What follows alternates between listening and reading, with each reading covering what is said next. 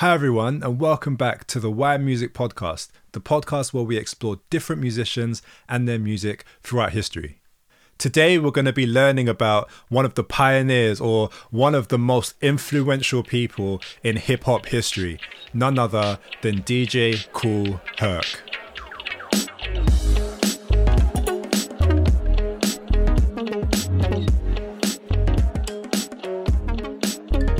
So, when you think of hip hop, who do you automatically think about? Let me guess, someone like J. Cole, for example, or Cardi B, perhaps 2 Chainz, or even Drake. But when you think about old school hip hop, who do you think about? Maybe you think about someone like LL Cool J, or Queen Latifah, or the Wu Tang Clan, for example. But before any of these artists were even out of elementary school in some cases, there was DJ Kool Herc. So, when we usually talk about the pioneers of hip hop, if you ever heard discussions about how hip hop started, three names usually come up, and those are the names of Afrika Bambaataa, Grandmaster Flash, and DJ Kool Herc. What's really interesting actually is that even though we know that hip hop originated from America, only one of those three guys were actually born in America. As I'm sure you might have guessed already, DJ Kool Herc wasn't actually his real name. his real name was Clive Campbell, and he was born in Kingston, which is the capital of an island in the Caribbean called Jamaica, in 1955. He and his family moved to the Bronx, which is in New York, when he was 13 years old. So maybe some of you can really identify and understand what it's like to move from one country to another when you're 10, 11, 12 years old, perhaps, or maybe even younger. And the same was true for DJ Kool Herc. It wasn't always easy, and he even said himself that his accent made it a bit difficult sometimes for people to understand him. But even though that was the case, he soon got involved in the music industry and the dance scene that was really becoming bigger and bigger in New York at that time. So, one example of how important DJ Kool Herc is to the music industry in general and to hip hop specifically is the fact that when you think about a DJ, it's really hard to imagine them using only one turntable, right? Well, DJ Kool Herc started to use two, which meant that he could mix the end of one record straight into another one without having an awkward gap where you had to pull the record off the turntable, put another one on, and then find the right place and put the needle down and let the music play. He started to DJ with a genre of music called funk, which at the time, remember, this is in the late 1960s, early 1970s, was becoming really, really popular. And one of the main artists that he would use was a man called James Brown, who I think we'll probably have to talk about another time. Someone who you might also know as the godfather of soul. So, before we get on to one of the most important events in not only hip hop history, but to be honest, in music history, I just had a thought. How do you think his life and actually music in general would have turned out if DJ Kool Herc hadn't moved with his family from Kingston, Jamaica to New York?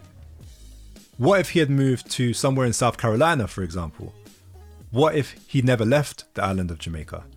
How do you think that would have affected music today? So here we go, one of the most important events in music history. And it starts with an older sister. DJ Kool Herc had an older sister called Cindy, and she decided to throw a party so that she could raise some money to get some clothes so that when she went back to school, she'd be looking good, she'd be looking fresh. So she asked her little brother to DJ at the party for her. And it was there at 1520 Sedgwick Avenue on the 11th of August 1973 that many people to this day say that that's when hip hop was born. So DJ Kool Herc started to DJ more and more and more.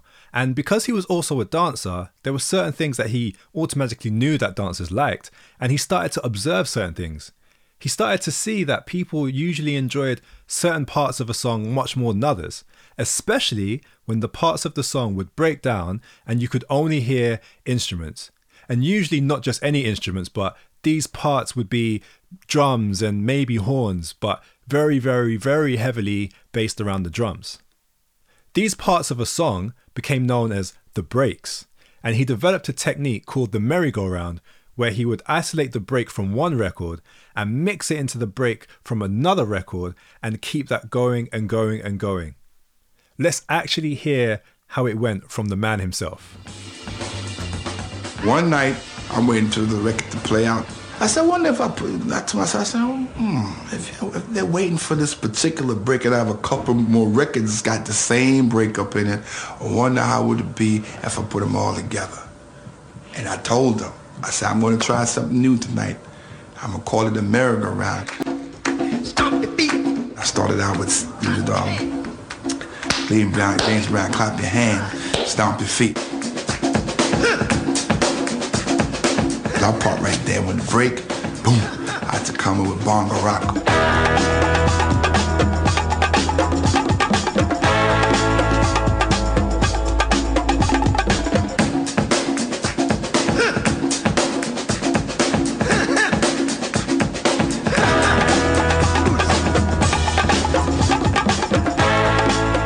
Bongo rock was still no no no no vocals in it. Then I would go into Baby Huey you know, the Mexican.